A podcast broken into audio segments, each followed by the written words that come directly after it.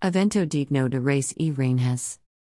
Neste final de semana, Mumias Egipcias de 18 res y cuatro reinas forum transportadas du Museo Egipcio du Cairo, onde ficaram por meio de um século, para o novo Museo Nacional de Civilização Egípcia, a cerca de 5 km do local interior.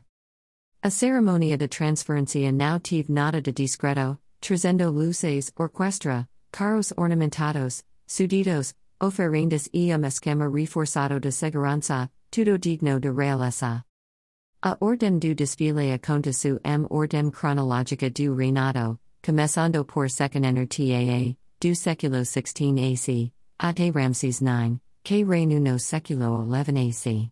O mais famoso deles talvez seja Ramses II, que ficou conhecido por assinar Acordo de Kadesh M 1259 AC, considerado o primeiro tratado de paz da história.